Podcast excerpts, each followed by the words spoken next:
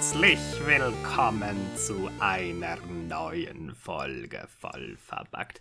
Heute mit dem Halloween Special Nummer 2 und äh, wir haben auch alle irgendwie weggejagt, denn heute sind nur der Marc Buh. und ich da.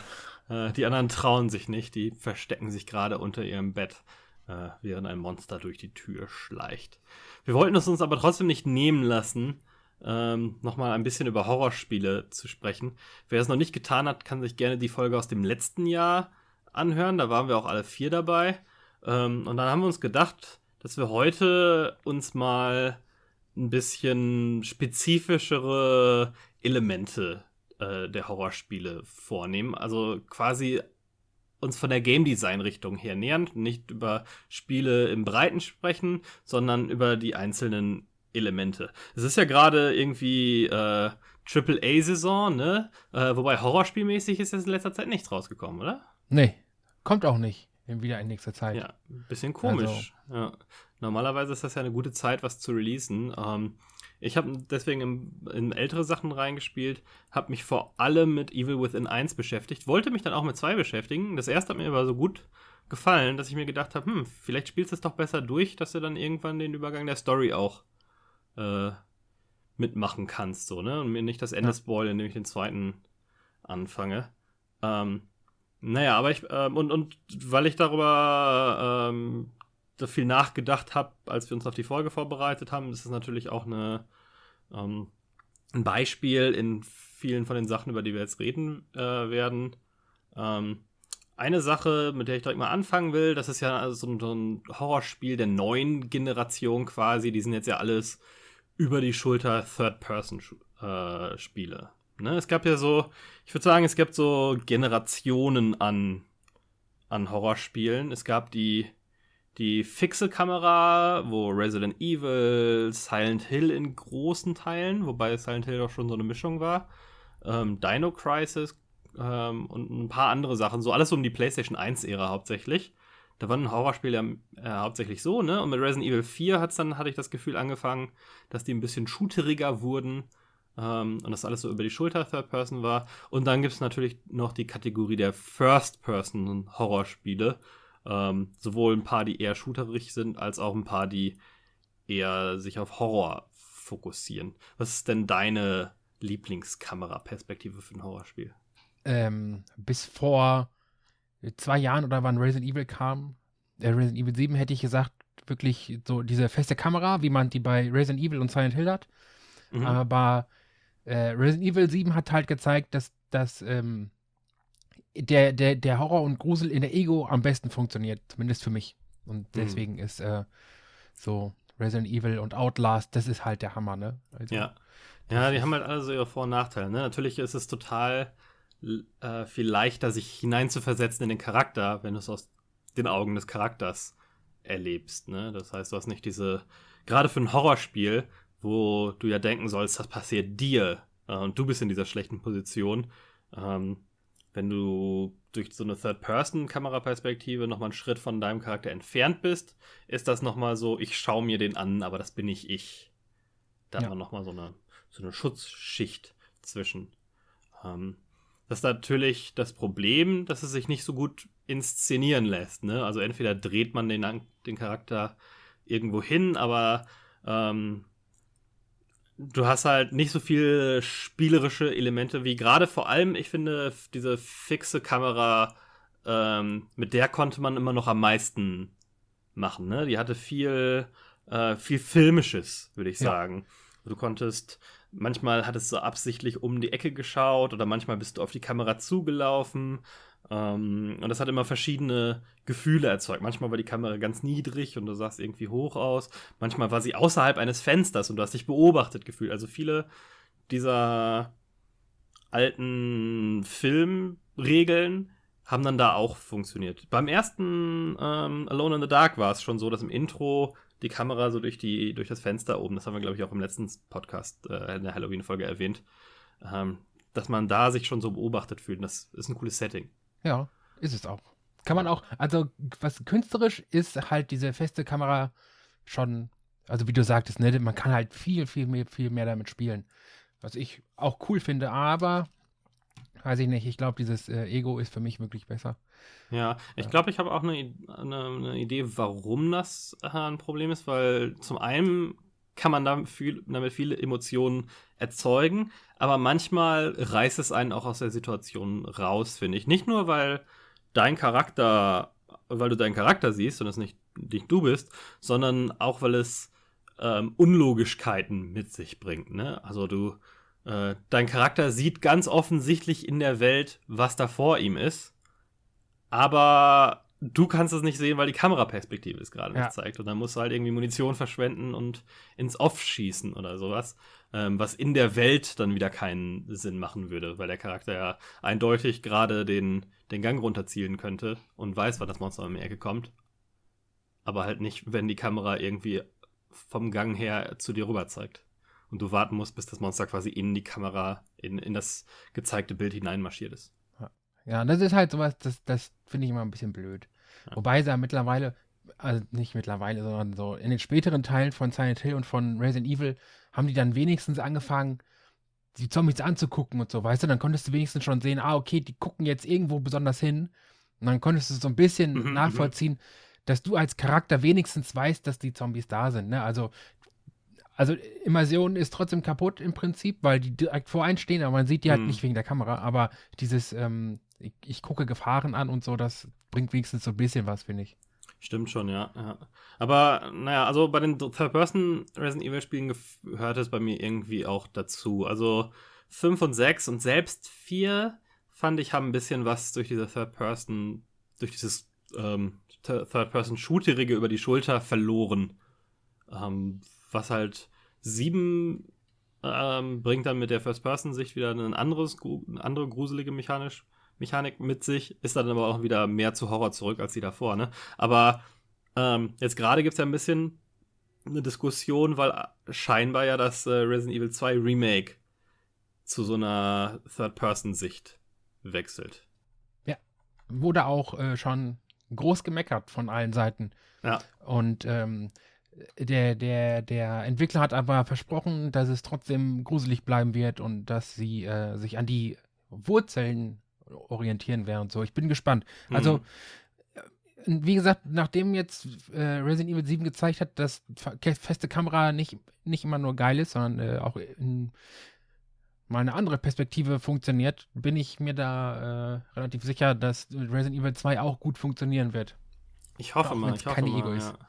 Manchmal, aber das Problem, also was ich Angst habe, ist es dadurch, also das habe ich auch mal, das habe ich in so einem YouTube-Video letztens auch gesehen, was es ganz gut beschrieben hat, dass du es eigentlich fast wieder mit mehr Shooter auffüllen musst, weil so Sachen nicht mehr funktionieren wie diese Licker-Gegner, ne? die so an den ja. Wänden und den Decken rumklettern. Ähm, also, erstmal, ich fand es ein bisschen bescheuert, dass man im Alten warten muss, bis die direkt vor einem sind, um dann nach unten zu zielen, weil man nur im 45-Grad-Winkel nach unten zielen äh, kann. Nochmal so ein, so ein Immersionsbrecher, so ein richtig harter. Mhm. Ähm, aber auf der anderen Seite, wenn du volle TPS-Kontrolle hast, ist das natürlich überhaupt kein Problem, vom Weiten auf die Dinger zu zielen. Und in den äh, Revelations-Teilen schmeißen die dir dann einfach 20 von denen entgegen, um es quasi auszugleichen. Und ich habe so ein bisschen Angst, dass das Resident Evil 2 Remake auch ähm, so wird.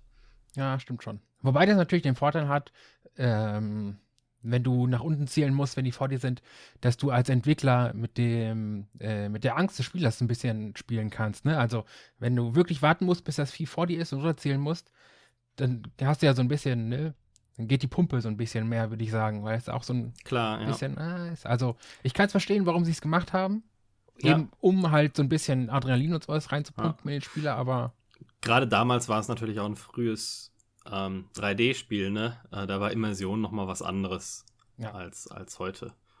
Ähm, ja, aber mit der Kamera, da kann man schon, schon viel spielen. Was ich bei Evil Within interessant, aber am Ende nervig äh, fand, ist, dass die dir so einen super, super Weitwinkel aufzwingen. Also wirklich, dass bei mir, und ich habe schon einen, was ist das nicht 16 zu 9, sondern der etwas, äh, etwas höhere, mehr oder weniger Standardbildschirm, aber von dem sind noch, ich würde mal sagen, 40 bis 50 Prozent schwarz, weil das so, so ein ganz dünner Streifen ist, der übrig bleibt. Und du kannst es auch nicht verstellen. Das ist die gezwungene Aspect Ratio. Ah. Ähm, dann gibt einem ein ganz komisches Gefühl, weil ähm, mir wurde am Anfang da ein bisschen, bisschen schlecht fast von. So, so Motion Sickness, was ich eigentlich sonst nicht habe. Ähm, und es nervt halt, weil du in der Höhe wenig siehst. Ne? Du musst viel rauf und runter gucken. Äh, Gerade wenn du Gegner auf verschiedenen Ebenen hast. Ähm, Das ist ja, das ist ja richtig scheiße, um das mal ganz Ja. kurz reinzuwerfen. Das ist Ja. ja richtig, richtig scheiße. Finde ich jetzt so. Also ja, also stilistisch fand ich es ganz interessant, aber eher ein Griff, Griff ins Klo. Ansonsten macht es aber ganz, ganz viel gut, finde ich. Das hat so sehr viel Filterzeug über der Kamera, ne? Also so viel so ähm, Grain, wie heißt das auf Deutsch, wenn es so ein bisschen flusserig ist, als wäre es irgendwie eine alte Aufnahme, aber nicht ganz so, nicht jetzt irgendwie VHS, sondern ne, so altfilmmäßig und ja, so, genau, so ein Rauschen. Ähm, und das trägt natürlich in so einer Horroratmosphäre schon gut bei. Ähm, das habe ich auch in mehreren Horrorspielen schon gesehen. Das ist, Ja, finde ich auch Ähm, gut. ja, äh, verschiedene Lensflare-Effekte, Lichteffekte insgesamt kommen immer ganz gut, weil du in Horrorspielen oft diesen, diesen Unterschied hell-dunkel hast, ne? Das heißt, da kannst du viel mehr mit Lichtquellen spielen. Ja, äh, ja, wobei ich überlege gerade. Ich nehme wieder Resident Evil als Beispiel, aber bei Resident Evil hast du so gut wie gar nichts dunkel. Bis auf Ja. einzelne Räume, die komplett dunkel sind, weil das ein Rätsel ist. Mhm, mhm. Deswegen überlege ich gerade, dass die das auch schaffen. Wobei es gibt ja viele Spiele, die So. da mit, mit Licht ähm, auch als Waffe oder, oder als Ressource spielen, ne? Also Ja, äh, Lampen, die leer gehen, Kerzen, die runterbrennen oder Fackeln. Ähm, oder Alan Wake, wo ich wollte gerade sagen, Alan Wake. genau die Taschenlampe deine Waffe ist und du die Ja. Gegner beleuchten musst. Und es gab noch mal so ein anderes ähm, Spiel, was ich jetzt vergessen habe. Ach, Matthäus würde das wahrscheinlich wissen, weil das so ein altes, obskures Konsolen, Gamecube, Horror-Spiel ist, wo man auch äh, Gegner, wo man halt auch im Licht bleiben muss und den Gegnern ausweichen Ach so. muss. Ist so ein, so ein japanisches Ding oder? ich glaube schon, ja, aber ich bin nicht hundertprozentig sicher. Hm, nee, wüsste ich gerade auch nichts.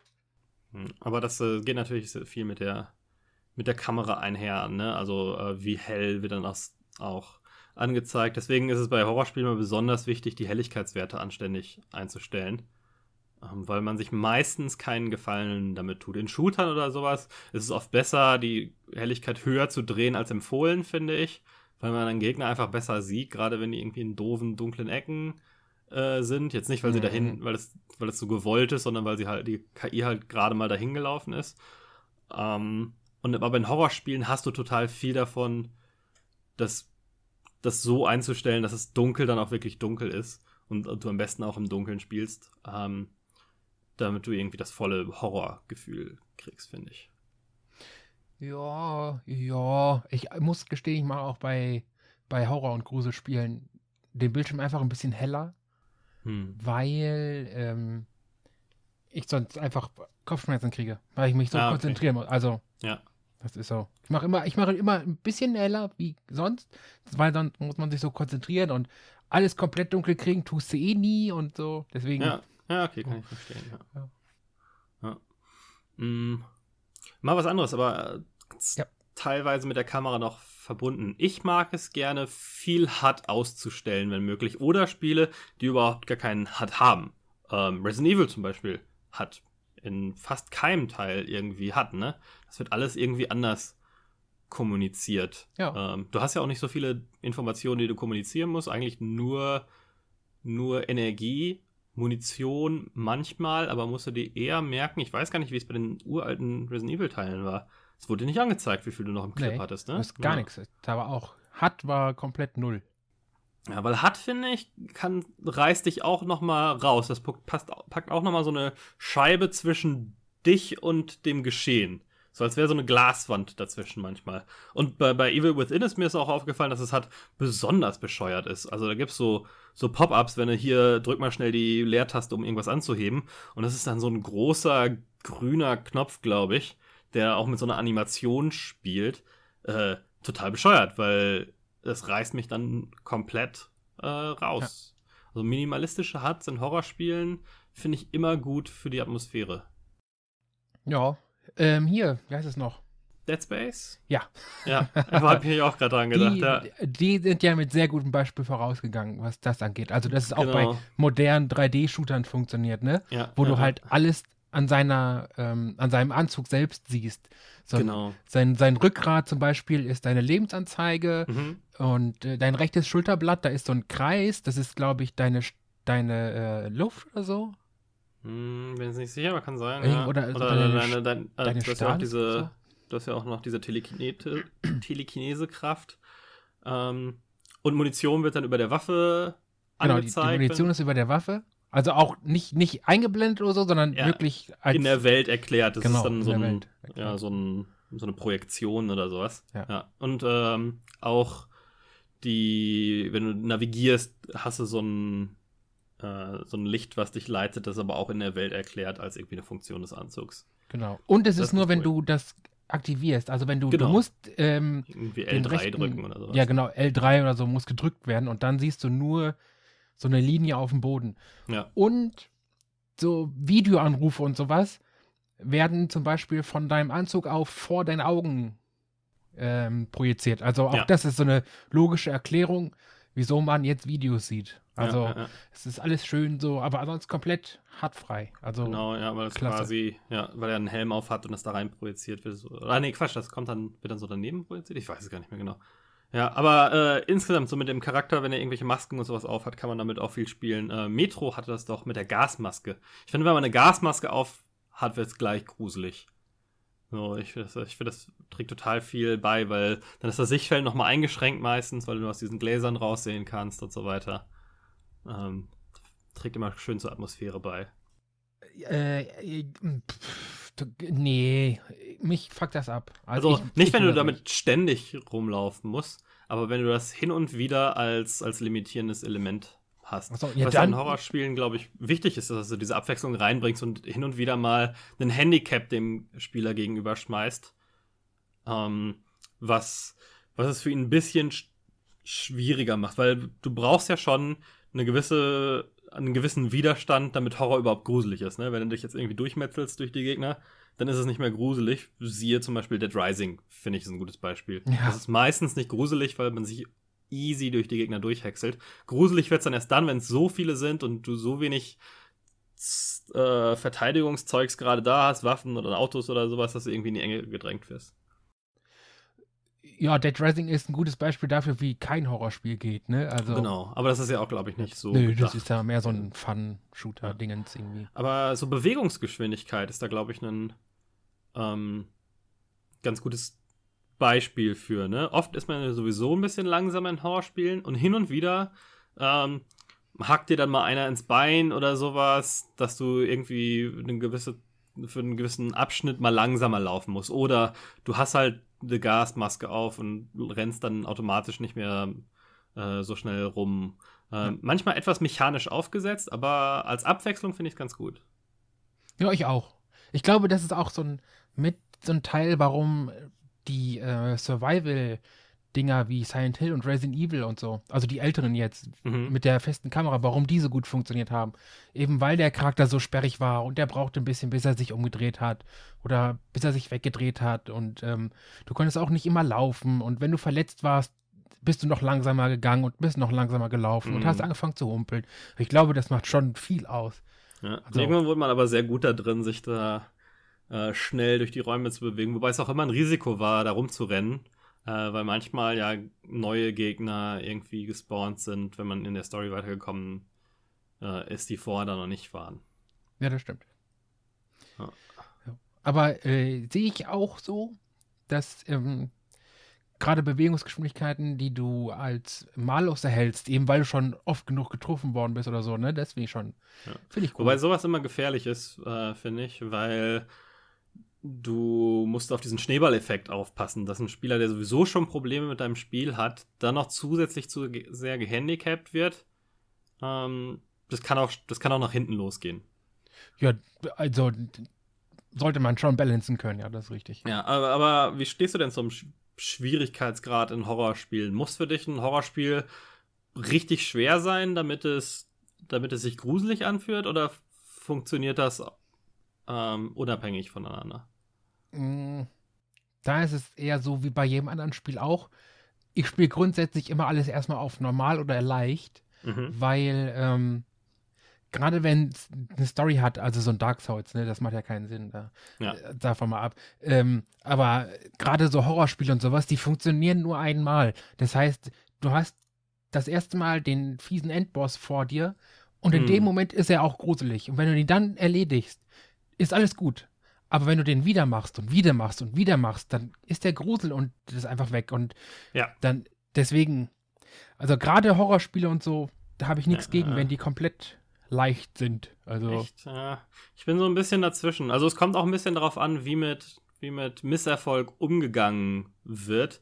Ich, ich brauche schon ein ziemliches Punishment, damit es gruselig ist für mich. Also äh, bei Evil Within ist zum Beispiel das Parade-Gegenbeispiel.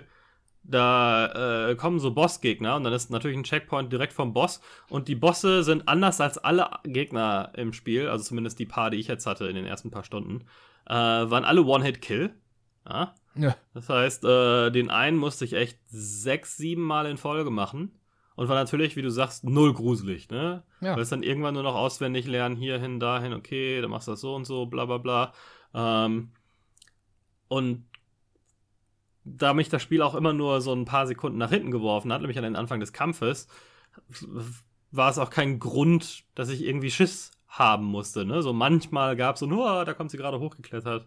Aber äh, ansonsten baut sich, also bei Resident Evil zum Beispiel, wo du relativ weit auseinanderliegende Speicherpunkte hast und nur Speicherpunkte, keine Checkpoints dazwischen, es gruselig mich deutlich mehr, wenn irgendwas passiert, weil ich wirklich das Gefühl habe, so, oh, wenn mir jetzt irgendwie 10 Minuten Spielfortschritt flöten äh, gehen. Klingt doof und wäre in jedem anderen Spiel auch wahrscheinlich schlechtes Game Design, aber in einem Horrorspiel, finde ich, gehört es fast so ein bisschen mit dazu.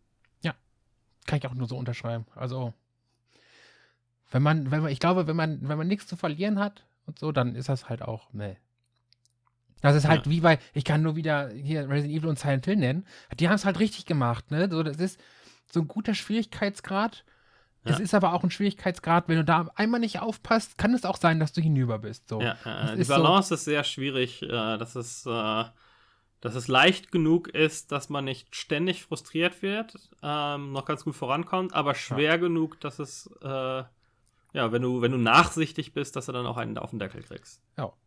Und ähm, hier so Quicksave und ähm, so ein, so ein äh, einmal, nachdem du tot bist, Schnellladen, Autosave gibt es ja auch nicht bei den alten Teilen, ne? Genau, ja. Das heißt, wenn du einmal irgendwie am Anfang gespeichert hast, drei Stunden gespielt hast und dann drauf gehst, ist halt drei Stunden im Arsch. Ja, So. sogar noch extremer. In den ersten äh, Paaren war es ja, war das Speichern ja limitiert. Du hattest ja die Farbbänder für die Schreibmaschinen Ja. und du musstest dir genau überlegen, wann du speicherst. Das ist, das ist aus heutiger Sicht vielleicht ein bisschen over the top, muss ich sagen. Wobei Resident Evil auch ein bisschen anders ist als andere äh, Horrorspiele, gerade das, das die ersten zwei, weil du ein sehr intimes Verhältnis zu deiner Umgebung aufbaust. Also Ja. das Resident Evil Haus kenne ich so gut wie fast keine andere Videospielwelt. Und es ist für mich total beeindruckend noch, wenn man jetzt drüber nachdenkt, wie viel ich mich normalerweise in einem Gebäude aufhalte in einem modernen Spiel und wie viel Spaß ich aus einem Gebäude in Resident Evil gekriegt habe. Wie Ja. viel die da rausgeholt haben aus einem, aus einem Haus. Ähm, auch ohne, also ohne das Labor und was ja nochmal so ein Faktor war, aber das ist ja, du bist ja mehrere Stunden in, in einem Haus unterwegs. Äh, das fand ich schon ganz cool. Ähm, äh, wie stehst du denn dazu, wenn man. Es gibt ja Spiele, die nehmen ein eher kleineres Setting, äh, wie ein Haus im Dunkeln im Wald alleine. Buha. Oder Spiele, die ein, ein großes äh, Setting, Katastrophe, ganze Städte in Flammen, die halbe Welt geht unter, Explosionen, Tausende von Toten. Was ist für dich äh, für, für Horrorspiele? Was bietet sich da mehr an? Oder was, was gefällt dir besser? Dieser kleine Horror im, das, das, der intime Horror, würde ich mal sagen, im Kleinen, oder der große Katastrophenhorror mit Monstern überall und Zerstörung? Mm, Definitiv das äh, kleine, muckelige, intime Menschen. Also, Ja. Ich weiß nicht. Ich glaube, wenn man da so ein bisschen limitiert wird, weil dieses Limitieren von dem Freiraum, den du hast, ist ja auch immer so eine mit so, so eine Bestrafung, ne? So, du, wir stecken dich jetzt in ein Haus, überall Mhm. sind Zombies, du hast nur eine bestimmte Anzahl an Waffen und Munition. Und jetzt siehst du, dass du überlebst. So, das heißt, du wirst so oder so irgendwann mal kollidieren mit irgendwem. Aber wenn du so, Ja. so ein großes Open World hast, ähm, ich spiele aktuell State of Decay 2, das ist jetzt kein Ah. Horrorspiel, aber halt schon so ein Ja, ein Spiel mit, Zombie-Spiel, mit, ne? mit Zombies und so. Ja. Und dadurch, dass du halt überall hin kannst und dadurch, dass das total free ist, habe ich halt keine Angst, irgendwie um die Ecke zu gehen oder so, weißt du, weil es ist eh erstens meistens immer hell, außer nachts. Ja. und äh, zweitens kann ich auch einfach um diese Ecke einfach einen größeren Bogen laufen, ne? So, ne. Ja. Also, Ja, ja. Und selbst, also, selbst wenn es nicht so ist, bei, bei Evil Within hat mich das auch gestört. Das war am Anfang, das ist dann Gott sei Dank schnell verschwunden. Da ist dann auch, die fahren dann durch so eine Stadt in so einem Polizeiauto nach der ersten Mission und da bricht die halbe Stadt auseinander und ganze Gebäude äh, äh, irgendwie, also nicht nur ein Gebäude, sondern ein ganzer Stadtbezirk quasi verschiebt sich zu einem anderen Stadtbezirk und dann explodiert alles und ich dachte mir so, Ah, ja, das ist ja scheiße. So, weil dann macht auf einmal nichts mehr Sinn. Du hast überhaupt nicht dieses, ähm, auch selbst wenn es linear wäre, nicht mehr dieses Horrorgefühl, in, zumindest für mich nicht mehr so sehr. Ähm, und das hatten viele von den neueren Resident Evil auch. Auch Resident Evil 4 hatte ich, äh, finde ich, ein bisschen ein Problem damit, dass es einfach zu viel Freiraum war, wobei das ja immer noch so, hey, das ist irgendwie im, im, im, im Sumpf und äh, noch so ein bisschen für sich. Aber bei, bei Evil Within hat es sich dann zum Glück gedreht und die wirklichen Levels sind dann alle in irgendwelchen Haunted Ja. äh, Hospitals und sowas. Sind sehr Silent Hillig fast, würde ich sagen. hier, gutes Beispiel dafür ist auch das letzte Alone in the Dark, das so tierisch gefloppt ist. Das habe ich gar nicht gespielt, ja. Ja, das, das war auch irgendwie in New York oder weiß ich, irgend so eine Großstadt ja, und dann. ah, ja, im, da- das Central war- Park auch. groß. Ja, und dann hat sie da überall, ach, das war totaler Mist. Das war auch, die, da hat sie auch die halbe Stadt zerlegt und so, das war auch blöd. Ja, ja. insgesamt finde ich zu viele äh, Over-the-Top-Action ähm, bricht so ein Horrorgefühl für mich immer. Also es ist auch hier bei diesen neueren Resident Evils, wo die dann diese so Dropkicks, Action-Moves und sowas hatten, ne? Und irgendwie Ja. laufen über den Zombie drüber, kicken ihm ins Gesicht mit einem, äh, machen einen Rückwärtssalto und knallen dann zwei Typen ab und sowas. Oh, das nimmt mich immer total raus, weil es auch den Charakteren total diese Verwundbarkeit nimmt, die du eigentlich brauchst für ein Horrorspiel. Und das, das macht dich automatisch auch so ein bisschen ähm, so übermenschlich, ne? Und dann denkst Mhm. du so, ja, okay, das, das ist ja gar kein richtiger Mensch, weißt du, so, ach, ja, dann brauche ich ja gar nicht so aufpassen, so, heißt du? Genau. ich, das ist so, ne? Ja, also so ein, so ein Zombie in Resident Evil 1 ist mega gruselig. Selbst wenn du bessere Waffen hast, ist er zumindest mal so, ah, ich will jetzt eigentlich keine Munition verbrauchen. Ne? Er, ist, Ja. er ist immer noch ein Hindernis. Aber wenn du den Resident Evil 6 anguckst und du machst dann irgendwie so einen so einen Suplex mit dem und zerschmetterst dem den Schädel dabei, äh, dann verliert so ein Zombie halt irgendwie seine komplette Energie. Äh, noch viel schlimmer ist, wenn äh, ein Zombie mit dir einen Suplex macht. ja. Das ist wie bei State of Decay 2. Das ist, da habe ich beim Unscripted 3 schon drüber gemeckert, ne? Oder 4? Ja. Ja, vier, glaube ich, ja. 4, ja. Da habe ich auch schon drüber gemeckert, dass so ein Zombie so einen Suplex mit mir gemacht hat. Und das Ja, äh, äh, ist halt auch tödlich, ne? Wenn, wenn, ich habe nichts dagegen, wenn irgendwie so eine 6 Meter große Schlange irgendwie was komisches macht, weil die ist halt 6 Meter groß. Mm. Ne, dann ist die, Immers die Immersion ist ja eh schon so ein bisschen hin, dann, dann ist es auch nicht schlimm, wenn die, weiß ich nicht, irgendwie hüpfen kann auf einem Bein. Ja. Also so, irgendwie sowas. Aber wenn das so ein normaler Zombie ist, der macht einen Suplex mit mir, dann ist halt vorbei. Dann ist, ist, ist das äh, kein Horrorspiel mehr. Wie, Ja, wie. wobei ich finde es fast noch schlimmer, wenn sowas in der Cutscene passiert. Weil du dann diesen, ne, so ein. Ja, dann wird das gerade auch diese. Action, diese Action-Moves, genau, dann wird es äh, schön in Szene gesessen, bla bla. Und manchmal sind es Sachen, die im Spiel nie vorkommen und es ist völlig anders in der Cutscene dann und denkst dir so, ah, wie geht Ja. denn das zusammen, bitte? Das Cutscenes ist- sind sowieso.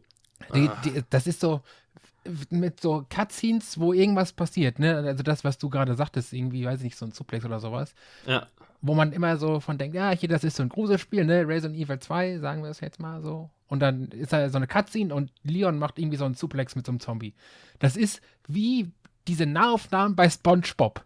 ne? ja, ja, genau. So, In einem komplett anderen Stil. Ja, genau so. Äh, das ist so ein total blödes Beispiel jetzt, aber das ist so treffend, nee, weil es ist ja.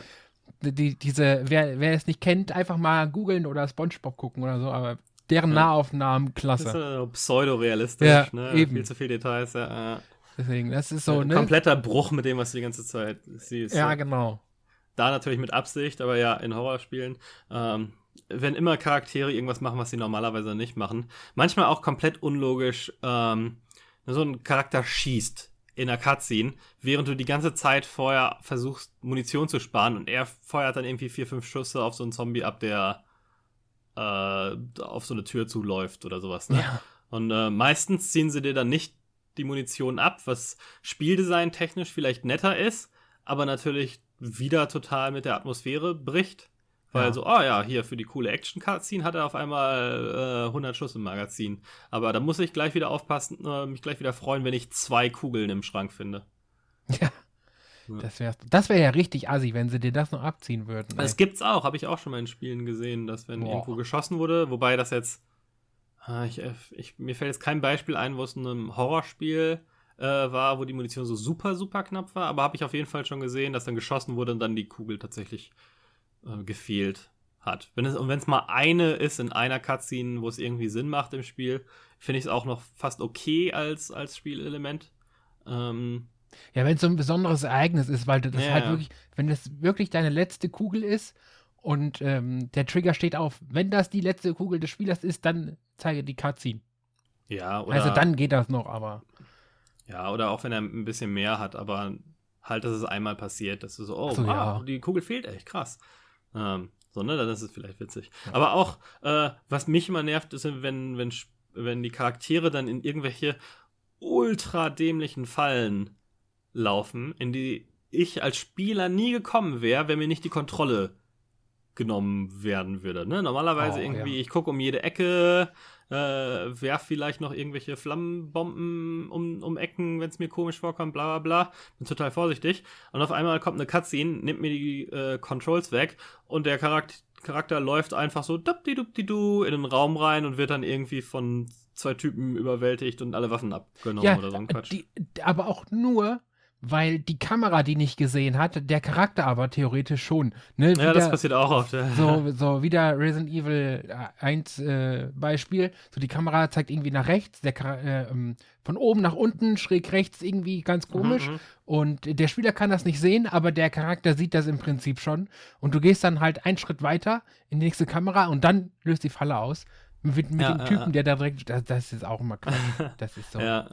Äh, ja, aber aber manchmal ist es ja echt eine Cutscene, wo du gar nichts machen kannst. Ne? So, also am schlimmsten für, sind für mich da immer die äh, Far Cry-Spiele, sind jetzt nicht Horror, aber da passiert es jetzt andauernd in den letzten Paaren, dass du irgendwie, du, du tötest 80 Gegner ohne Probleme und dann, als die Story gerade will, gehst du in so eine kleine Kirche äh, rein, wo irgendwie drei Typen drin sind, aber natürlich stehen die direkt neben der Tür und deswegen können sie dich gefangen nehmen und all deine Waffen abnehmen. Ja, ja, ja, das äh, ist auch. Obwohl du vorher irgendwie Armeen umgemäßt hast. Ja. Äh, und das ist in Horrorspielen dann auch immer so bescheuert, wenn es, wenn es nicht in die Welt und das Spielerverhalten passt. Ne? Manchmal, also ist es ja gut, haben wir ja gerade schon gesagt, wenn du nem, wenn du irgendwie die Schwierigkeit erhöhst für einen gewissen Abschnitt, weil du dem Spieler mal alle Waffen abnimmst oder sowas. Ich finde, in, in Horrorspielen funktionieren diese Gameplay-Gimmicks viel besser als in anderen Spielen, weil es cool ist, mal so eine, eine kurze Zeit eine höhere Schwierigkeit zu haben, die dich dann fordert.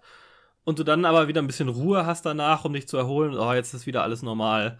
Ähm, und das so ein bisschen bekannt. Ist immer noch irgendwie gruselig und gefährlich, aber es ist halt nicht mehr diese Extremsituation. Und diese temporären Extremsituationen funktionieren in Horrorspielen ganz gut, weil sie dann diese Hochs und Runters erzeugen, die ganz gut funktionieren in Horror. Ja. Finde ich. Ja. Doch, doch, doch. Ich glaube, kann man so unterschreiben. Ja. Doch, doch.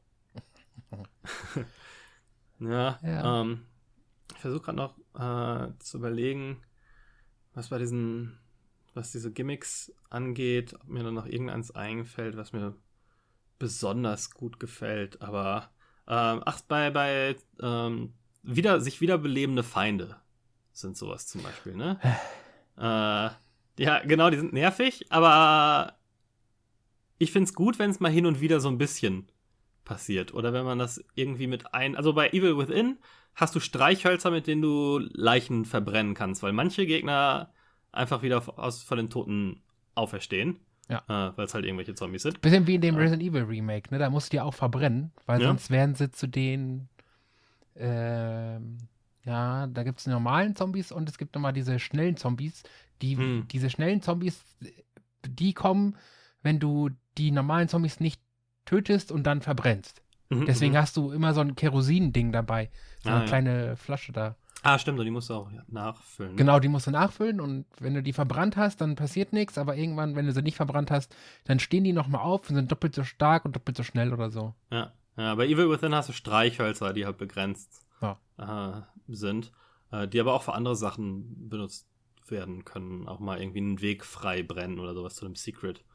Ähm, und du kannst halt nur begrenzt tragen, deswegen ähm, muss man immer damit so ein bisschen haushalten. Ist eine andere, noch eine andere, so Inventory Management ist ja immer ein großer Faktor in Horrorspielen. Ne? Wie viel Munition kann ich tragen? Wo lasse ich Munition liegen? Äh, Ja, wann gehe ich mal zurück? Bei Ja. Resident Evil war das sehr, sehr stark zum Beispiel. ja, auch. aber ich weiß nicht, ob das ähm, mit, den, mit den Grusel ausmacht. Also ob es gruselig ist, wenn du das Inventar limitierst. Weil Silent Hill Ja. hat zum Beispiel keine Limitierung und hat auch funktioniert. Mhm. Deswegen, Ja, ich glaube. Ähm, ich glaube, also das geht mehr in den Survival. Ja, also es hilft halt, es hilft halt dabei, ähm, Ressourcen rar zu machen. Ja, das stimmt. Und das erhöht wieder die Bedrohung. Ne? Wenn du nicht jeden Zombie einfach mit der Schrotflinte wegbumsen kannst, dann sind die halt gruseliger, als wenn du irgendwie mit einem Doppelgranatwerfer und unendlich Granaten irgendwo reinläufst. Ja. Ähm, und, und begrenztes Inventar ist zwar immer ein bisschen nervig, aber hilft dabei, glaube ich, auch im Game Design, das so ein bisschen, bisschen zu limitieren. Ähm, das ist ja ganz witzig. Ich finde, Horrorspiele brechen ja manchmal mit so ganz typischen Designregeln, weil es da irgendwie funktioniert. Als Beispiel habe hab ich mir jetzt zum Beispiel ähm, auch wieder Evil Within, wenn die dir das Schießen beibringen, und das ist in mehreren Spielen so, Resident Evil ist quasi auch so, wobei das dann noch ein bisschen mehr Option. Die bringen normalerweise in einem Spiel kriegst du eine Pistole und dann hast du irgendwie ein relativ leichten, leichtes äh, Gebiet oder manchmal auch komplett ohne Gegner oder irgendwas, was nicht schief gehen kannst, wo du so ein bisschen Mechaniken erlernen kannst. Und in Evil Within läuft der Zombie halt irgendwie aus zwei Metern Entfernung auf dich zu und du hast halt irgendwie, ne, so eben zwei Sekunden, Mhm. um zu reagieren und zu lernen, wie man denn jetzt schießt. So, das, die frieren einmal kurz die Zeit ein, sagen dir die Buttons und sobald du dann anfängst zu zielen, brrr, geht's los. Ähm, was ganz cool ist, also finde ich, so eine, was, was man typischerweise anders designen würde, äh, für den Gruseleffekt, die Dramatik, für die Bedrohung zu, über den Haufen zu werfen. Ja, stimmt. Oh, Alex würde sich jetzt äh, Hand, Hand vor das Gesicht hauen und wieder sagen hier, der ist doch kein Spieleinstieg, ich brauche Tutorial. Aber ne, bei, bei Horrorspielen, wie du schon sagtest, bei. Horrorspielen ist das, äh, da, da ist das okay. Da akzeptiert man das irgendwie, weiß ich nicht. Also ich finde es Ja. auch cool, wenn, wenn das Spiel direkt, wenn dich das Spiel direkt in die Fresse haut, finde ich das gut. Ja, ja. ja. Ähm, Ja. also es, es hat auch seine Grenzen. Ähm, Gerade wenn es sehr obskur ist in der Kommunikation. Also wenn es Bosse gibt, denen du nicht, denen du keinen Schaden zufügen kannst. Ne? Das Ja. Kommt bei Evil Within auch mehrfach vor, auch bei anderen Spielen. Du schießt auf die, die bluten, machen vielleicht so eine kleine Reaktion. Du verbratest, deine komplette Munition, weil du glaubst, oh, gleich habe ich den. Und dann findest du raus, nö, der kommt halt immer auf dich zu, bis du irgendwie zu einer bestimmten Stelle rennst und den Gashahn aufdrehst oder whatever. Äh, und dann hast du halt deine komplette Munition verschwendet. Bei Evil Within hatte ich eine Situation, ähm, wo so ein, was später ein Boss ist, zum ersten Mal vorgestellt wird. Die kommt dann so auf dich zugekrabbelt und die reagiert, wenn du auf sie schießt. Die, äh, ne, wirst du zurückgeworfen, Hm. warpt dann so ein bisschen nach vorne, bla. Und ich dachte, okay, das wird halt so sein. Ähm, und dann schieße ich und schieße ich und schieße ich und äh, werd getötet. Funktioniert nicht. Hm, dann äh, schieße ich weiter, gehe rückwärts, weil hinter mir so ein Gang ist. Und auf einmal bricht neben mir so eine Tür auf und so ein Typ kommt raus. Äh, und dann kann ich auf einmal durch die Tür, die vorher zu war, ne? Und Ja. der Gegner ist beschäftigt, weil der Typ dann irgendwie gefressen wird. Und ich denke mir so, ja geil, was mache ich jetzt? Ich lasse mich erstmal nochmal töten, weil ich weiß ja, dass er davor ein Checkpoint war, weil ich nicht meine komplette Munition verschwenden will, wenn ich sowieso zu dieser Stelle muss. Ne? Da soll ich mich töten lassen, neu geladen, wieder hin zum Gegner, um ihn dann direkt dahin zu ziehen, ohne ein einziges Mal zu schießen, um meine Munition zu sparen. Ja. Das ist ja genau das, das, was ich, was ich gerade sagte. Ne? Wenn du sowas öfters machen musst hintereinander, dann ist es halt nicht mehr gruselig irgendwann. Ja, ja, ja. So. Aber es ist auch doof in der Kommunikation. Also du kannst halt schon irgendwie kommunizieren, dass, dass Gegner keinen Schaden nehmen von. Natürlich. Also gerade wenn du irgendwie eine begrenzte Ressource hast, dann musst du auch deutlich machen, finde ich, welcher Gegner Schaden dadurch nimmt und welcher nicht. Der, indem man den einfach nicht drauf reagieren lässt, ne? So ein, so ein Zurückweichen ja, oder so ein genau. Zurückbrechen oder so. Das ist für mich immer ein Zeichen, okay, das, das funktioniert. Genau, genau. Blutspritz raus, ja. wird so halb umgeworfen, so, oh, okay. Und wenn du nur eine ganz kurze Sequenz machst, also so eine Cutscene, in der der Held irgendwie drauf schießt und von sich aus sagt, oh, es scheint irgendwie keinen Sinn zu haben mit normalen mm, Kugeln ja. oder so, ne? Das, das, Sache von fünf Sekunden kann man ja machen. Aber, äh, ja, wenn du es nicht machst, ja. ist halt auch scheiße. Manche Spiele machen das dann ja äh, dynamisch, ne? Dass wenn du irgendwie auf den schießt oder irgendwas probierst, was halt nicht funktioniert, also, äh, dass dann so ein Audio-Sample eingespielt wird, so, ah, das bringt nichts oder sowas. Ja. Um den Spieler so ein bisschen auf den richtigen Weg zu bringen. Das ist noch so eine ganz okaye Mittellösung, finde ich. Ja. Hauptsache, es wird halt irgendwie mitgeteilt. Einfach so nicht mitteilen, aber den Gegner so aussehen lassen, als würde er Schaden nehmen. Das ist halt, das ist halt arschig. Ja. So. ja. Ach, mir ist noch ein, gute, äh, ein gute Beisp gutes Beispiel eingefallen für so ein Gimmick, um die, ähm, um den Spielfluss mal so ein bisschen zu ändern. Unsichtbare Gegner. Äh, hm. Evil Within hat auch so ein paar, ne? Die, die schieben dann einfach nur so Objekte, so Physikobjekte in der Welt äh, durch die Gegend, weil dann irgendwie mhm. so, ein, so ein Krankenbett da steht und dann muss halt der ahnen, wo die sind und dahin schießen. Ich erinnere mich, in äh, Amnesia äh, gab es so eine Szene, wo ähm, äh, da war so Wasser und du durftest nicht ins Wasser. Und wenn du ins Wasser bist, kamen so Fußstapfer auf dich zu, weil halt irgendwas Unsichtbares durchs Wasser gerannt ah, ist. Ja aber es konnte dich halt irgendwie nicht sehen oder fühlen oder war halt irgendwie mit dem Wasser verbunden. Und dann hattest du halt Objekte auf dem Wasser oder im Wasser, über die du dann springen musstest.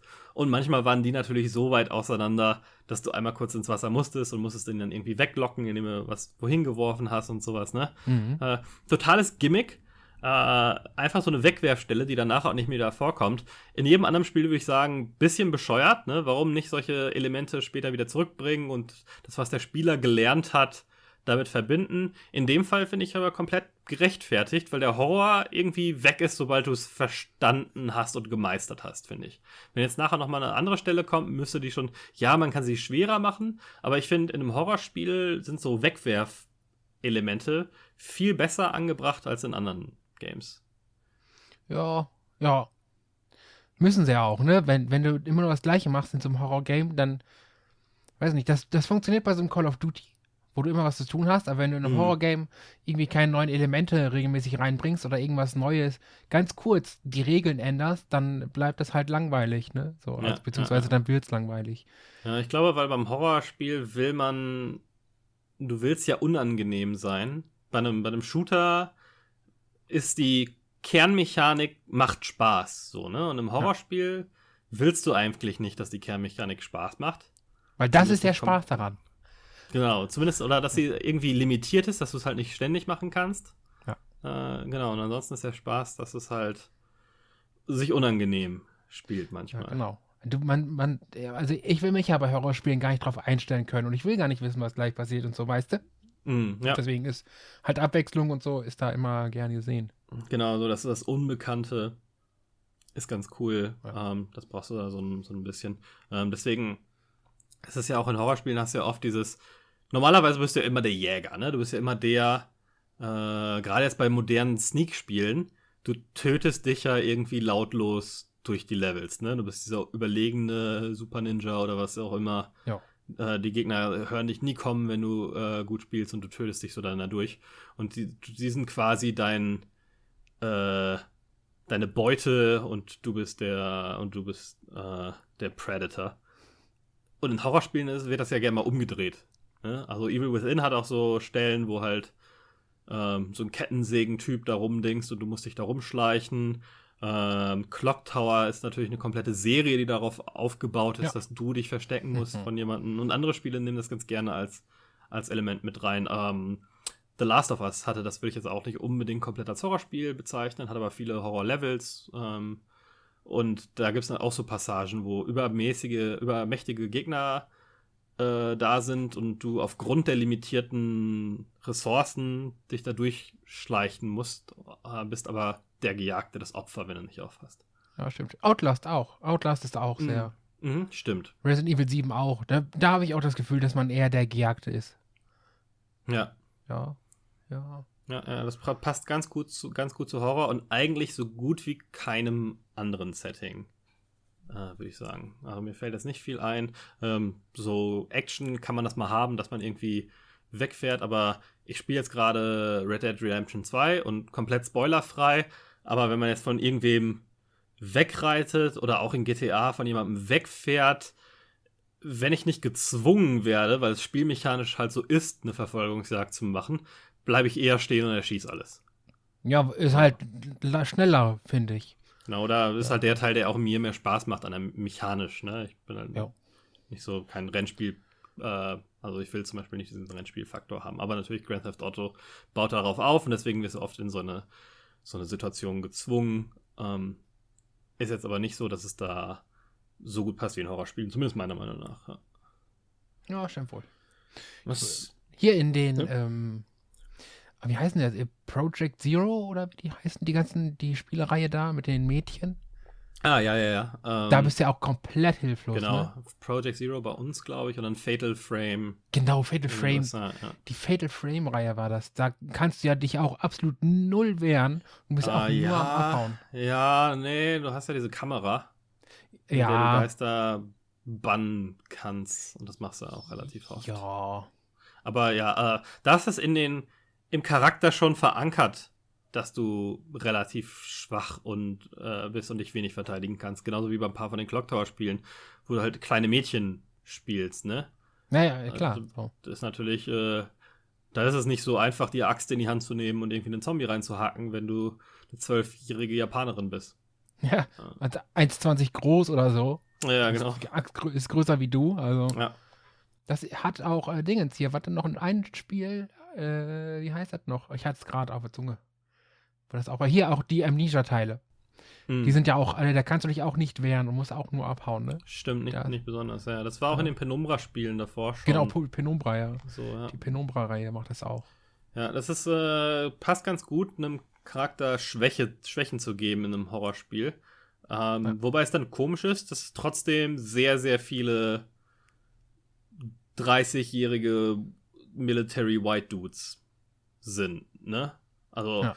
Police Officers ohne Ende, aber selbst in Silent Hill bist du halt irgendwie, sind halt alles, sagen wir mal, fähige Männer, die man auch, die werden, würden alle einberufen werden, wenn mal wieder Krieg wäre. so, ne? ja, das stimmt. äh, eigentlich komisch, dass das so überverwendet äh, ist, wo es doch in Horror eigentlich ganz gut passt, den Charakter ein bisschen schwächer anzulegen und da auch mal ein bisschen damit zu spielen. Ne? Also gerade, äh, warum nicht mal, weiß ich nicht, einen Charakter mit einer bestimmten Behinderung zumindest zeitweise spielen, was halt irgendwie das, äh, das erf- erschwert. Ja, das ist halt mit dem Wehren dann blöd, ne? Weil, guck mal, bei Silent Hill und so hast du irgendwann die großen, schweren Schrotflinten und alles und wenn so ein kleines Mhm. Mädchen mit der Schrotflinte rumlaufen würde, äh, Stimmt, ja, Ja, aber also- äh, du kannst es ja darum aufbauen oder es irgendwie wechseln. Ich finde es auch ganz gut, wenn Horrorspiele mal mit verschiedenen Charakteren spielen. Ich würde sagen, Resident Evil Zero hat das für mich am besten umgesetzt, auch wenn die Charaktere da sehr ähnlich äh, sind. Und ich äh, habe das Gefühl, die hätten unterschiedlicher sein können. Aber dieses, du kannst mit beiden, zwischen beiden hin und her schalten, erlebst die Story so aus beiden Perspektiven, brauchst aber auch beide, weil es halt äh, Puzzles und so weiter gibt wo die Charaktere in, miteinander interagieren müssen, weil sie in verschiedenen Bereichen sind und nicht jeder in jeden Bereich kann, so dann Items übergeben muss und so weiter. Oder Ja. woanders einen Schalter umlegen muss. ja, stimmt. Äh, hier, Resident Evil 2. Hat man da nicht auch ganz kurz, kurzzeitig mal die, die kurze gespielt da, diese kleine? Ah, ja, ich glaube schon, weil die irgendwo reinkriechen Ja, musste. in irgendeinem ne? Luftschacht oder so konnte die, glaube ich. Da du halt, die konnte sich halt auch komplett nicht wehren. Ja, Und da ja, musstest du auch durch so eine Zombie-verseuchte Unter, äh, Mhm, Untertage-Laborstation. ja, ja, genau, Das war auch cool. Ja. Ja. Ja, ähm, und die hatten natürlich in Resident Evil 2 gab es auch A-Game und B-Game, was jetzt natürlich einen kleinen Unterschied äh, hatte, aber es dir trotzdem die Story aus beiden Perspektiven gezeigt hat und es so, so ein bisschen Overlap ging. Äh, also sehr rudimentär damals, aber dass du irgendwie eine Waffe mit dem einen Charakter nehmen konntest an einer Stelle, die dann weg war für den anderen. Ja. Ja. Dann, nur an einer ganz bestimmten Stelle, aber trotzdem Genau. ganz cool. Ja. Äh, A und B-Game, für der, der es nicht weiß, man konnte halt entweder äh, mit Charakter A spielen oder mit Charakter B. So, also ne. Nee, es war sogar noch mal ein bisschen anders. Es waren zwei Charaktere und das A-Game war das erste Durchspielen und dann das B-Game das zweite. Aber es gab quasi vier leicht unterschiedliche Variationen. Also es gab Leon A und Leon B, glaube ich. Ja. Und dann was, oder? Cle- Ja, war Leon, ne? Leon, ja, ja. Im zweiten, also Resident Evil 2 Ja, ja, genau. Leon, Leon A und Claire. Claire. Genau, also, Claire, ja. genau, genau, genau. Es gab Leon A und B und Claire und B. Und je nachdem, wen du zuerst genommen hast, war es dann für den anderen ein bisschen anders. Und es hat, gab dann quasi vier unterschiedliche Varianten. Das klingt jetzt krasser, als es am Ende war. Also sehr, sehr leicht unterschiedliche. Ja. Ähm, Gerade für den einen, also Leon und Claire waren, hatten schon größere Unterschiede hin und wieder mal. Aber zwischen A und B-Game gab es dann nochmal so kleinere Details, die dann Genau. anders. Wenn du mit zum Beispiel in dem ersten Spiel mit Leon irgendwie äh, eine spezielle Waffe aus einem Waffenschrank genommen hast Hm. und du dann mit dem Safe-Punkt, nachdem du durchgespielt hast, spielst du dann das Claire B-Szenario. Genau. Und ähm, dann kommst du halt aufgrund diesen Spielstandes kommst du wieder zu diesem Waffenschrank und dann fehlt die eine Waffe, dafür hast du aber die andere. Ne? Also, Ja, ja, genau. Man konnte Stelle, dann- meinte, genau. ja genau, man konnte dann im A-Szenario wählen, ob man irgendwie, ich glaube, eine größere Tasche und oder eine bessere Waffe. Und Mhm, ähm, mhm. du nimmst dann eins davon und dann sagt dein Charakter auch noch, ich lasse das mal hier, man weiß ja nie, wer es noch gebrauchen kann. Und wenn du dann Mhm. weiterspielst Ja. und einmal durch Also- hast, so dann. Sehr aufgesetzt Ja. natürlich, weil es auch so eine Rausstechstelle ist. Äh, aber auch mit sowas könnte man viel mehr äh, spielen, ne? Jetzt gerade in Zeiten von New Game Plus und so weiter. Ah, das, äh, das könnte eigentlich jedes Spiel gebrauchen. So ein New Ja, Game. Plus, ne? Nicht nur Horrorspiele, sondern das ist allgemein gut für Spiele. Wobei es natürlich viel Arbeit ist, sowas dann ja, anständig einzubauen. stimmt. Ach, aber, ja, ja, ja, ja, um es an, anständig einzuräumen, ja. Einzubauen. Aber wie stehst du denn? Ich, ich frage heute sehr viel, wie stehst du denn zu? Aber mich interessiert halt echt deine Meinung. Was, was andere Charaktere in der Story angeht. Also es geht ja oft nie so ohne, ne? Es sind ja immer so ein paar andere Charaktere reingezwungen, wobei man will den Spieler ja auch alleine lassen, damit sich, weil was Horrorgefühl schwieriger aufkommt, meiner Meinung nach, wenn man irgendwie Mhm. zu viert unterwegs sind. Manchmal ist man aber zu mehreren unterwegs. Was ist da so, was sind deine Gedanken dazu? Ähm, das, äh, äh, das ist eigentlich ganz einfach. Wenn sie für Cutscenes da sind, sind die vollkommen okay. Da braucht man die sogar, aber wenn es um, um das Gameplay an sich geht, dann nein, danke. Das Ja, bloß keine Escort-Mission? Genau, keine. Jeder hasst Escort-Missionen. Und das ist Mhm. scheißegal, welches Genre das ist. Escort-Missionen sind immer kacke. Aber ähm, hier kann Selbst man, im Horror übrigens. Ja. So, weil wir vorher gesagt haben, manchmal ist es gut, wenn, wenn sich Horror so Gimmicks rausnimmt. Aber die leiden halt oft unter Fehler der KI, machen dir das Leben schwer. Ähm, also, und auch auf so eine doofe, unintuitive Art und Weise. Ja. So, und aber wenn du jetzt, ähm, äh, schönes Beispiel, Silent Hill 1 oder Silent Hill 2, ne, da hast du ja, du triffst verschiedene Charaktere, aber Mhm. die, die begleitest du nie oder die begleiten dich nie, aber die ähm, verfolgen dich im Spiel, also du, du, je nachdem, wie du weiter deinen Progress hast, dann triffst du auf den und den wieder und dann triff, später triffst du den und den wieder, ne? Also man hat andere Charaktere, aber die sind nie bei einem, außer in so kurzen Sequenzen. Ja. Aber stört es dich nicht so Resident Evil-mäßig? Hey, wir sind hier so ein Spezialpolizeiteam, wir sind jetzt hier in diesem Haus eingeschlossen. Lass uns mal alle aufteilen. Oh, das ist ein Monster. Egal, lass uns mal weiter aufteilen. Ja, dass das selten dämlich ist, ne? Resident Evil 1, ohne Scheiß, die kommen in einen Menschen, das sie nicht kennen und die verteilen sich erstmal komplett in alle drei Richtungen, die es gibt. Aber selbst ist nachdem wahr. sie die Monster treffen, Ja, trennen sie sich halt selbst ständig da auf. trennen ne? die sich schon wieder. Der, ne. Also ist so ein bisschen, da ist es so ein bisschen aufgesetzt. Bei, äh, bei, bei äh, Silent Hill ist die Welt so komisch und die Charaktere alle so gestört, dass es irgendwie Sinn macht in der Spielewelt, ne? Ja. Aber auch da in Resident Evil, also wir haben ja auch im letzten ähm, Halloween-Special drüber gesprochen, in Horrorspielen ist, ist Atmosphäre alles. So, Atmosphäre ist der wichtigste, dickste Punkt ganz oben. Wenn die Atmosphäre nicht funktioniert, zerbricht total viel äh, von den anderen Elementen. Und sowas ist natürlich ein schmaler Grad, ne? Ja. Das macht total kaputt. Das Einzige, was, was dann in so einer, wo so, wo sich Charaktere so total daneben benehmen und so, das Einzige, was dann noch so ein bisschen die Atmosphäre retten kann, ist vielleicht, wenn sie Musik ist, wenn die Musik gut ist, dann ist es Musik. Genau, Ne, ja, so. super Übergang. Ja, Ja. ja. Über, über Musik und Sounds haben wir noch gar nicht gesprochen. Ne? Auch da wieder äh, altes Resident Evil 2 versus äh, Remake aus den Videos. Äh, Resident Evil 2 oder Resident Evil insgesamt als Serie fand ich hatte immer sehr starke Melodien. Sehr laut im Vordergrund, gerade wenn man das mit heutigen Horrorspielen äh, vergleicht. ja. Also wirklich klar erkennbare Melodien, ganz oft so Klavierpassagen und sowas, die sich einem ins Gehirn eingebrannt haben. Und jetzt ist im, im Remake, äh, wobei das, soweit ich weiß, einen Oldschool-Soundtrack-Option hat, Hm. ähm, hat man eher diese atmosphärischen Klänge, wo dann die Melodie so ein bisschen da reingearbeitet, aber es sind eher diese, weißt du, Mhm. also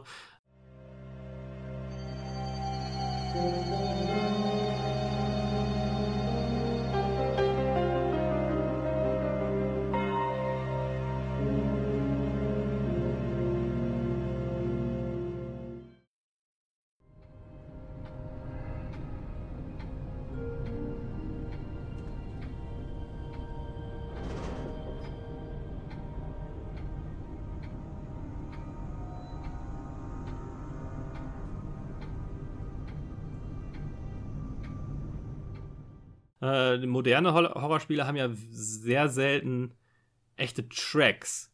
Und wenn man mal damals guckt, also Silent Hill 2, der Soundtrack, den höre ich heute noch rauf und runter. Ja, weil der ist auch äh, einfach geiles. Ja, also, äh, aber, aber warum gibt's denn das nicht, nicht mehr? Ist das andere jetzt billiger oder ist das, gilt das jetzt als gruseliger? Ich fand nicht, dass das Resident Evil geschadet hat, dass es diese. Ganz im Gegenteil. Du kannst dich, wenn du, sobald du ein Lied hörst aus Resident Evil oder Silent Hill, weißt du ganz genau, in welchem Raum du standest, als genau diese Stelle vom Spiel war. Klar, Weißt du, das also, ist so markant. Ich, ich habe ein, warm, ein warmes Bauchgefühl, wenn ich die Resident Evil, äh, äh, diese, Rest, äh, diese Sicherheitsraum. Ja, vom Safe Room da, höre. ja. Ja, Safe Room, genau, das war das, war das Wort, was ich Ja. gefunden habe. Ja.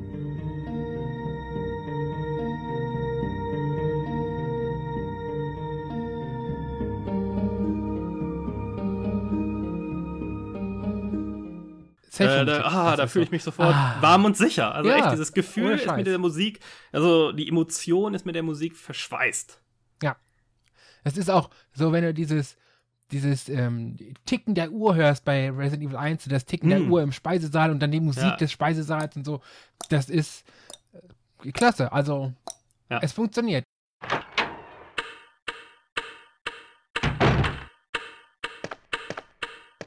A dining room.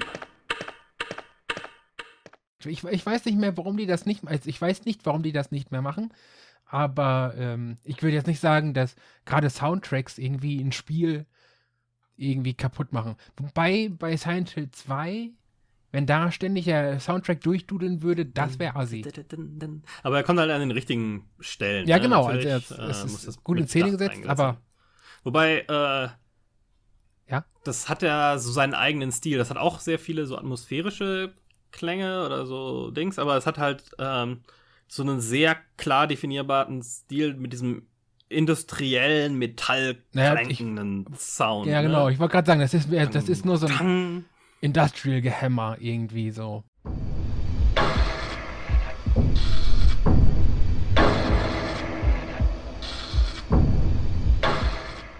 Ja, aber auch total cool, weil ganz, ganz unique, äh, se- seine ganz eigene Atmosphäre hat dem Spiel total viel beigetragen. Ja. Und bei modernen Horrorspielen, ich weiß nicht, bei welchem ich mich jetzt an, an, an den Soundtrack erinnern kann. Also äh, bei, bei Evil Within ist mir, ich kann mich überhaupt nicht an die Musik erinnern gerade, obwohl ich es echt heute noch gespielt habe. Das Einzige, woran ich mich erinnern konnte, dass die dynamisch lauter und leiser wurde, wenn du angefangen hast zu schleichen. Dass sie dann ganz stark nach hinten genommen wurde, was cool ist, finde ich, weil cool. dann willst du darauf hören, wo die Gegner gerade sind und so weiter. Mhm. Ja, Das Einzige, was mir jetzt noch einfällt, soundtechnisch, ist äh, das Lied. Das, das, das Thema von Resident Evil 7. Mhm. Äh, hier, Go Tell Aunt Rowdy oder wie das heißt. Daran kann ich mich Ja. erinnern, weil das halt auch groß im Trailer benutzt worden ist. Aber ansonsten nicht ein, nicht ein Lied. Oder so, Ja. so Musik. Evil Within benutzt ein so ein klassisches äh, Stück, was immer mal wieder vorkommt, was glaube ich an den Stellen ist, wo du in den Safe-Raum kannst, aber auch das ist mir noch nicht so hundertprozentig sicher. Das ist sehr inkonsistent. Das Spiel ist ein bisschen komisch, weil es auch Levels hat mit, hey, Level geschafft, Chapter over, Abschnitt. Und dann hat es aber so, so Safe-Räume, aber die sind ein bisschen anders, weil du quasi dich durch so einen Spiegel teleportierst Mhm. und bist dann in so einem anderen äh, Dings, wo du halt Upgrades kaufen kannst. Äh, wenn du Secret findest, kannst du so Türen aufschließen, wo dann Munition und andere Gimmicks drin sind Ja. und sowas. Und ich glaube, das hat diese Melodie. Und ich wollte vorher noch nachgucken, was das für eine Melodie ist. Das ist aber ganz cool, weil die sticht da total raus aus dem aus dem Rest. Ist jetzt natürlich keine extra geschriebene, wobei klassische Musik in Horrorspielen funktioniert immer ganz gut. Ich wollte gerade sagen, also klassische geht ja immer. Wobei ich jetzt Ja. so ein bisschen die Mechanik so ein bisschen dran rummeckern muss. Ne? Für mich macht es sowas äh, immer das kaputt, so von wegen hier Level geschafft und so. Das gehört in ein Horrorspiel nicht rein, finde ich. Das Hm. ist Ja, das wirklich- ist wie, den, wie die HUD-Elemente, die wir schon. Ja, ja, genau. Das, erwähnt das, hatten. das ist, das holt dich einfach raus. Das Ja. muss durchgehend sein. Und wenn es irgendwie mit einer Autofahrt überbrückt wird oder so, ne, das kann man ja irgendwie alles machen. Ja, äh, Aber hier irgendwie von wegen Level geschafft und so und so viele Punkte hast du und jetzt nächstes Level und so, das ist furchtbar. Da kann man auch nur wieder sagen, die alten Resident Evil und Silent Hill Teile, stimmt, ja. die haben es richtig gemacht. Das ist von vorne bis hinten einfach komplett durch. Du hast nie einmal Level geschafft, noch sonst irgendwas. Es fühlt sich überhaupt nicht an wie irgendwelche Level, ne? Also bei Evil Within muss ich sagen, es hat ein cooles Element, das ist schon dieses, dieses, oh, weißt du, dieses, wie wenn ein Safe-Raum in Resident Ach so, Evil ja. Dieses- Es fällt einmal ein bisschen der Druck von dir ab, was ganz cool ist. Aber ansonsten, ja, es ist äh, eine totale komische Mechanik, die so draufgesetzt ist und dich so rausreißt. Äh. In Resident Evil, dadurch, dass du aber auch dieses Gebäude hast, was sich so dynamisch öffnet und auch in alle Richtungen. Das öffnet sich ja nicht linear, ne, sondern dann weißt du jetzt, ah, jetzt geht hier mal eine Tür auf, jetzt habe ich den Schlüssel für eine andere Tür am anderen Ende des Dings, Hm. äh, des Saals. Dadurch, dadurch fühlt sich das mehr wie ein echter Ort an und nicht irgendwie wie so ein ähm, Geisterfahrt-Ride, Ja. äh, was ja oft so ein bisschen ein Problem ist. Ja, stimmt. Man kann ja die, die Schlüssel, die man findet, kann man so ein bisschen mit Level vergleichen, nur dass man es halt nicht unter die Nase gerieben bekommt. Genau, So. ja, ja. Wobei es auch ein bisschen mehr hin und her und Dings ist. Also es, oft geht es ja dahinter nicht viel weiter, sondern du bekommst wieder irgendwas, das du woanders einsetzen musst. Sehr viel puzzeliger auch als so andere Spiele. Ja. ja. Also- ähm, Man kann nur jedem empfehlen, jeder, der noch nie Resident Evil gespielt hat, äh, oder Silent Hill 1, 2, 3 und äh, Resident Evil 1, 2, 3, der kann das ruhig mal nachholen irgendwie. ja, wobei äh, haben wir auch im letzten Halloween-Special, glaube ich, schon mal drüber geredet. Äh, Resident Evil, meiner Meinung nach am besten das Remake für PS4, Xbox One. Also die HD-Version des Ja. Remakes. Ähm, und das Remake ist auch komplett originalgetreu. Also es ist, hat andere Elemente, aber es ist im Geiste sehr wie das alte mit Fixed-Kamera-Perspektiven und so weiter. Einfach stimmt. äh, die alte Formel, aber dann verbessert. Ähm, und bei Silent Hill auf gar keinen Fall die HD Collection, die sowieso nur 2, 3 und 4? Nee, nur 2 und 3 beinhaltet, ne? 2 und 3, ja. Äh, und in der katastrophalen Version. Und bloß nicht, also bloß nicht ab Teil 4 aufwärts. Ganz im Ernst. Das ist kein Resident Evil mehr, was danach kommt. Äh, kein Silent Hill mehr. 1, 2 und 3 ist noch Classic. Die kann man sich, die gibt es übrigens auch alle für PC. Also es, man kann noch irgendwie Mhm. drankommen. Also ich sage jetzt nicht wie, aber das ist möglich. Ja.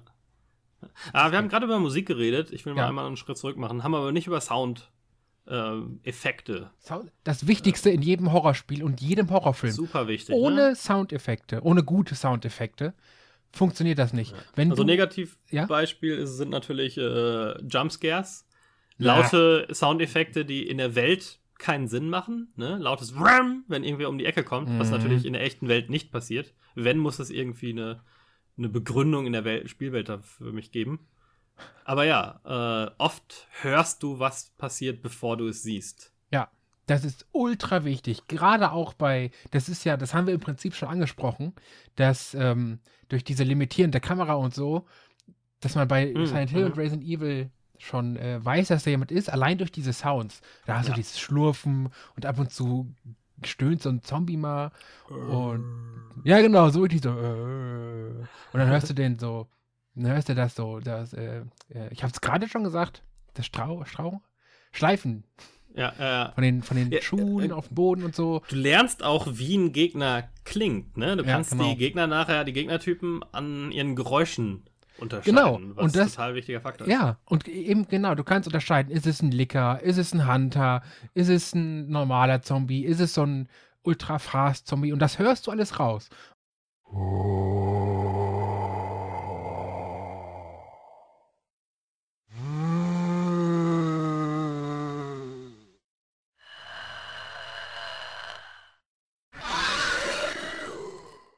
Und wenn diese Soundeffekte scheiße sind, dass du die nicht auseinanderhalten kannst, dann ist es halt kein gutes Sounddesign.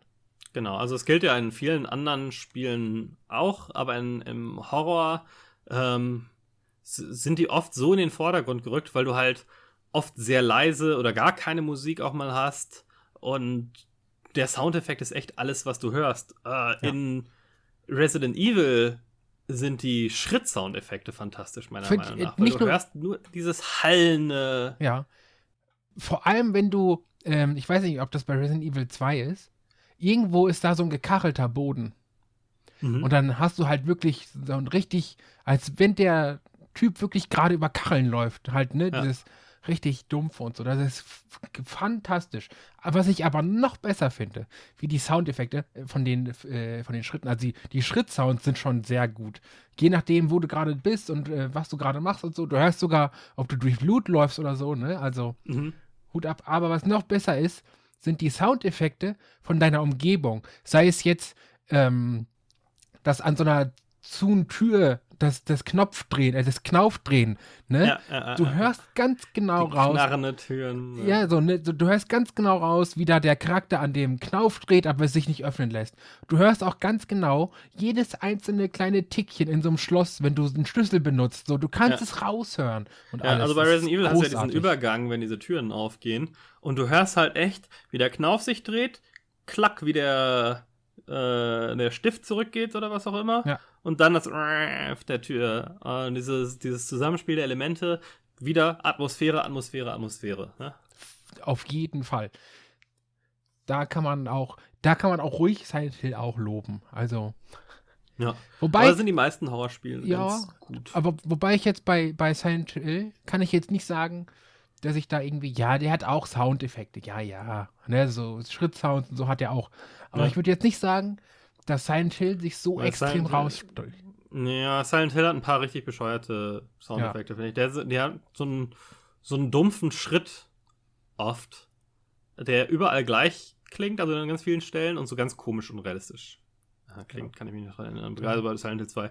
Ähm, aber Resident Evil finde ich so das Paradebeispiel, weil du Ja. hörst, wie groß der Raum ist an den Schritten teilweise, weil du halt dieses, diesen Hall im Hintergrund hast Ja. in den größeren Räumen. Das stimmt. Du hast ja auch äh, in äh, bei Resident Evil 1 hast du ja in der Menschen direkt in der in der äh, in der großen Halle, wo du reinkommst zum ersten Mal.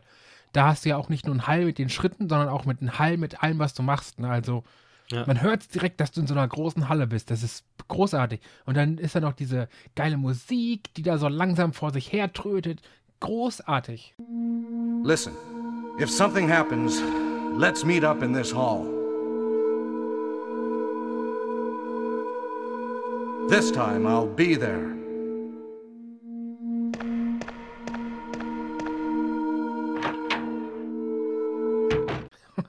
Ich kann es nur immer wieder sagen, ne? das, das kann man heute noch spielen, auch wenn es scheiße aussieht. Das funktioniert noch, glaube ich. Ja. Ja, das hat, das, hat- das hat auch was, was Einzigartiges. Also ich, ähm, ich tue mich da schon ein bisschen schwer, weil es halt auch lang, langsam ist, ne? Also viele Horrorspiele sind ja langsam. Ja. Äh, da muss man sich ein bisschen drauf einlassen, aber ich finde, dafür bekommt man eine sehr einzigartige Erfahrung, weil viele Spiele sind, wie kann man was anderes irgendwie schnell umschießen und ob es jetzt Sci-Fi, Wilder Westen, äh, Militär oder sonst was ist, das ist sehr viel bringe den Cursor über irgendwas und drücke die Maustaste. Mhm. Und Horrorspiele funktionieren halt oft mechanisch komplett anders. Und das finde ich ganz cool an Horrorspielen. Ja, äh, Horrorspiele sind meistens immer so ein bisschen Arbeit, ne? So, du musst halt Hm, ja, arbeiten. aber auch, so. aber auch für die Designer, also auch so ein bisschen einen, einen Spielplatz für, für Game Design, wo du halt nicht das machst, was du in jedem anderen Spiel auch designst, sondern du musst halt einzigartige Features äh, m- machen. Und dazu, dadurch kommen halt so Sachen wie Penumbra, wo du physisch mit der Maus irgendwie Schubladen aufziehen musst und Physik auf einmal irgendwie total wichtig ist, weil du Sachen vor, äh, vor Türen stellen musst, um die irgendwie zuzuhalten. So, solche Sachen, die werden doch nie, nie, nie in einem Call of Duty designt worden, Nee. weil das Core-Gameplay ist halt auf Leute schießen. Und das ist ein cooles Core-Gameplay. Ich will ich gar nichts gegen sagen. Das macht, ist in sich befriedigend, äh, die, die Herausforderung, den Cursor schnell auf irgendwelche Ziele zu bewegen. Aber das ist halt ein großer Teil von vielen Spielen und immer ein winziger Teil, wenn überhaupt, in Horrorspielen. Stimmt. Und das macht die so ein bisschen, bisschen aus.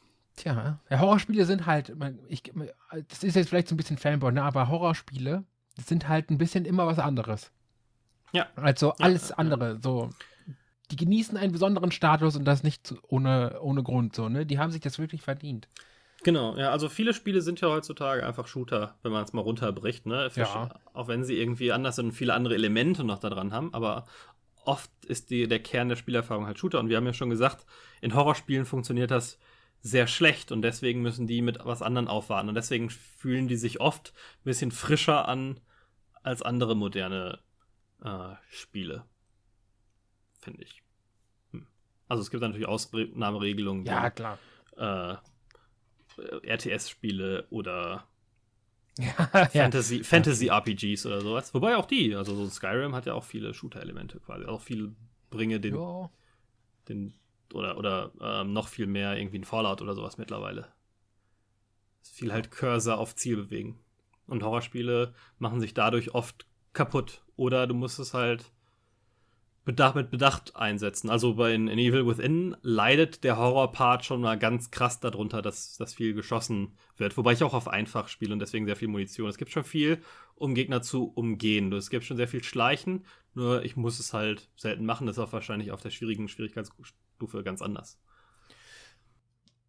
Ja, ich überlege gerade, ob wenig Schießen ein Horrorspiel äh, gruseliger macht. Ich glaube auf jeden Fall.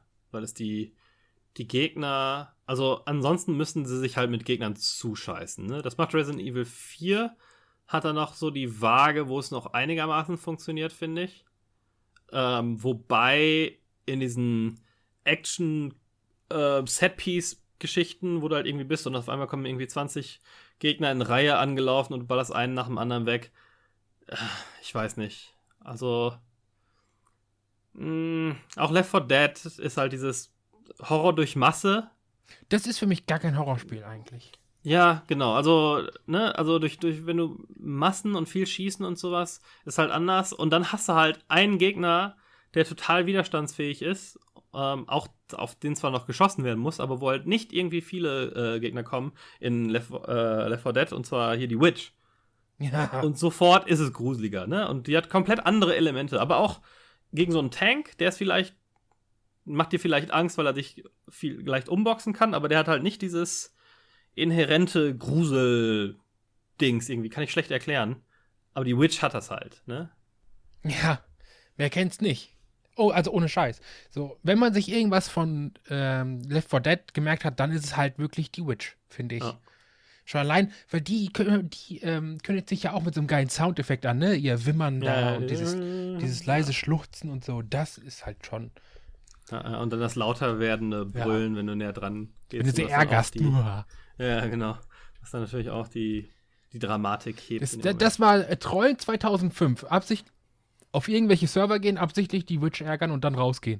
ja. Das war Trolling 2005. Wobei es ganz lustig war, äh, ich habe ja sehr, sehr viel Left 4 Dead gespielt, weil eine Zeit lang mein meistgespieltes Spiel.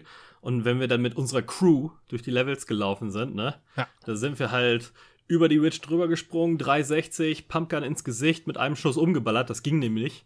Ah, Also Die konntest, die konntest die One-Hitten, ähm, mit der, aus der richtigen Entfernung mit der richtigen Schrotflinte.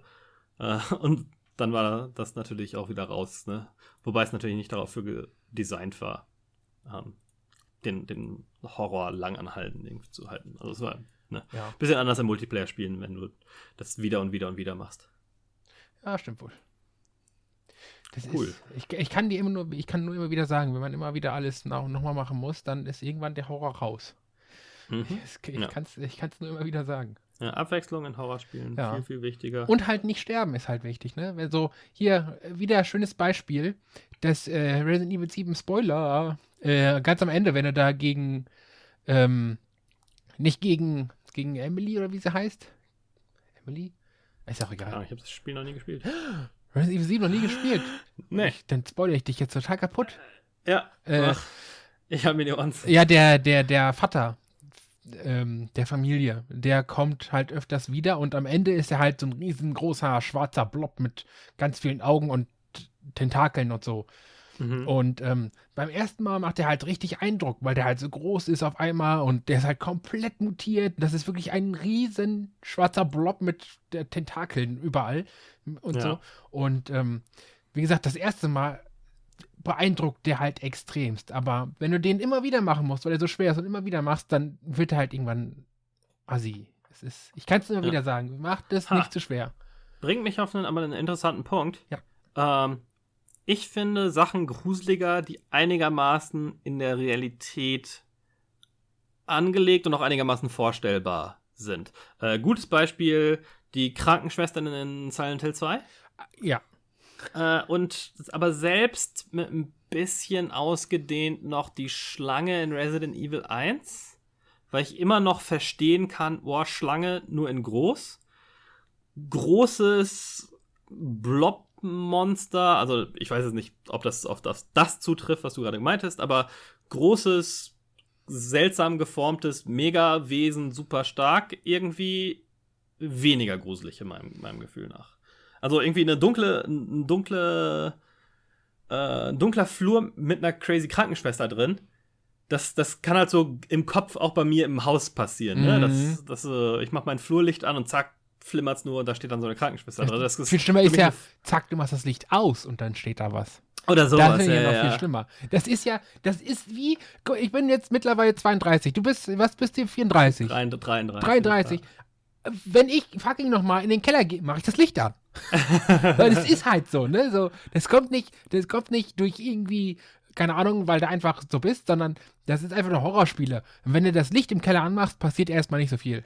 so, ist halt echt so, so. Jedes Mal, wenn ich abends in, äh, in den, ähm, nochmal unten in den Keller durchgucken, weil ich kann, kann, wenn ich äh, bei mir um die Ecke gehe und so, dann gucke ich halt direkt in den äh, Keller so runter. Das Ja. ist halt fucking gruselig. Und wenn es Ja. nur 6 Uhr abends ist im Aber Winter. genau deswegen meine ich ja, sind das auch wie wir vorhin schon kleinere Settings, ne? Irgendwie Gebäude oder, oder sowas ein bisschen beschränkter.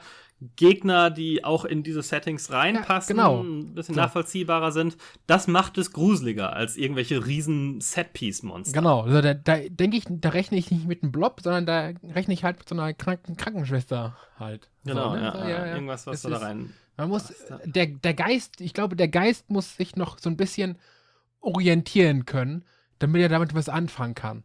Ja. Weißt du, das ist Ja. so, so wie mit, ähm, wenn du aus Bildern auf einmal so eine Perspektive rausnimmst, wo du dann auf einmal Mhm. nicht mehr erkennst, geht das jetzt rein oder geht das raus oder sowas, ne? Und Ja, ich glaube, Gegner, ähm, Gegner sind genau sowas. Bisschen off-topic, aber mein Beispiel für sowas sind äh, Superheldenfilme, gerade Marvel vs. DC. Die DC-Filme sind alle so super, äh, super äh, CGI, alles lookt irgendwie, sieht irgendwie crazy aus, Explosionen und bla bla bla. Hier Superman, der Film könnte auch im, Welt, im Weltall spielen. Da gibt es null menschlichen Bezug und so ein Superheld ist dann auf einmal super, wenn er ein Auto hochhebt oder irgendwie, ne, was so im Vergleich Mhm. gesetzt wird zu normalen Menschen und, und das ist in Horrorspielen auf eine andere Art und Weise, aber trotzdem genauso, dass du brauchst diesen Bezug zu deiner Welt, ähm, damit es diesen gruseligen Effekt hat. Kann, man, kann ich auch nur so unterschreiben. Ja. Ja. Cool, also liebe G Game Designer, äh, kleinere Settings, zurück, weg von den krassen Action-Dings, bisschen beschränkter äh, lass die Leute sich da reinversetzen, gerne durch First Person, aber wenn man so ein First Person Hasser ist wie Alex, findet man da sicher auch andere coole äh, Zwischenwege. Ja. Ja. Mehr Horror braucht die Welt. Das sage ich dir. Es, es gibt halt wirklich nur äh, eine Handvoll Horrorspiele, die man wirklich spielen kann. Und ich, ich rede jetzt nicht von dem, es gibt so viele Indie-Gruselspiele.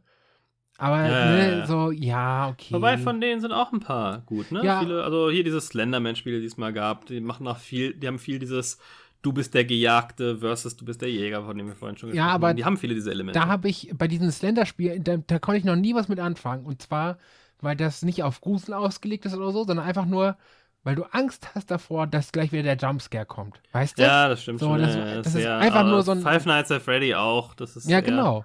Ja. Also die haben auch ein paar coole Sachen, aber also so ein paar gruselige Elemente, wenn irgendwie was auf einer Kamera sich bewegen siehst in Five Nights at Freddy oder sowas. Aber du hast schon recht, dass viel dadurch äh, funktioniert, dass boah, am Ende kommt der blöde Jump. Ja, genau. So, und das ist halt, das ist halt viel Indie-Kram, ne? So, Ja, ja, ja. hier, wie heißt es noch? Das äh, Don't Knock Twice oder sowas?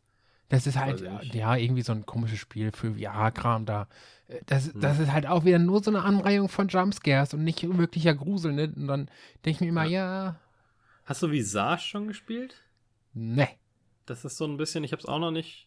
Ähm, das ist gerade irgendwie so Early Access halb fertig, glaube ich. Ähm, das baut so auf, auf äh, PT auf, dem Silent Hill, was Ja. es nie gab, äh, spielbaren Trailer. Ähm, dieses, ne, sehr eher gruselig. Hat auch so, hat auch ein paar Jumpscares, glaube ich. Aber äh, es geht nicht ausschließlich darum. Also es hat auch ein paar echt gruselige Elemente. Ja. Ja, also und Jumpscares, ähm, wenn sie in der Welt, wenn ich mich erschrecke, weil was in der Welt passiert, einigermaßen sinnvoll, muss das auch gar nicht so schlimm sein. Wenn ich mich erschrecke, weil auf einmal ein Radio wieder angeht oder ein Fernseher oder sowas, finde ich es noch einigermaßen vertretbar. ja, das ist okay, aber wie gesagt, bei Slenderman, ne, erschreckst du dich halt nur, weil auf einmal ist der Slenderman seine Fresse in die Ja, ja, genau. hält, ne? Selbst wenn du es, genau, genau, Ja. wenn du es, äh, du siehst es kommen, du weißt genau, was passiert und erschreckst dich einfach rein physisch, weil auf einmal Schnitt auf was komplett anderes, lautes Geräusch. Ja, genau. So, ne, das ist mehr so eine, ja, sehr mechanische Körperreaktion und nicht. Ja, das ist so ein, das- so ein Instinkt halt, ne? So, Ja, ja, genau. das ist nochmal, aber Sehr, sehr flach und Ja. doof. Ja. Das, das, das macht ja auch äh, Silent Hill ganz schön, ne? Die haben keine Jumpscares, weil da irgendwie äh, so Hunde durchs Fenster gesprungen kommen, sondern mein Lieblings-Jumpscare aus Silent Hill 1 ist das, glaube ich. Ähm, da kommt auf einmal so eine Katze aus so einem Schließfach gesprungen. Mhm. War das? Ich mich Eins oder zwei? Ich glaube nicht, dass es eins war. Ich kann mich jetzt nicht dran erinnern. Auf jeden Fall, das es war so ein ganz simples Ding. Da einfach, Ja. da einfach nur so eine Katze aus so einem, aus so einem Schließfach gesprungen gekommen. Und das, ne, und das funktioniert halt. Das Ja. ist super. So, äh, man muss nicht unbedingt immer den Slenderman zum Erschrecken Also, nutzen. ja, ein, ein, ein Jump, Jumpscare hier und da, Jumpscare hier und da, ist, äh, Ja. muss nicht unbedingt verkehrt sein. Aber mit Bedacht und nicht als Allheilmittel. Wie, wie gesagt, wie zum Beispiel Slender, was nur darauf aufbaut. So.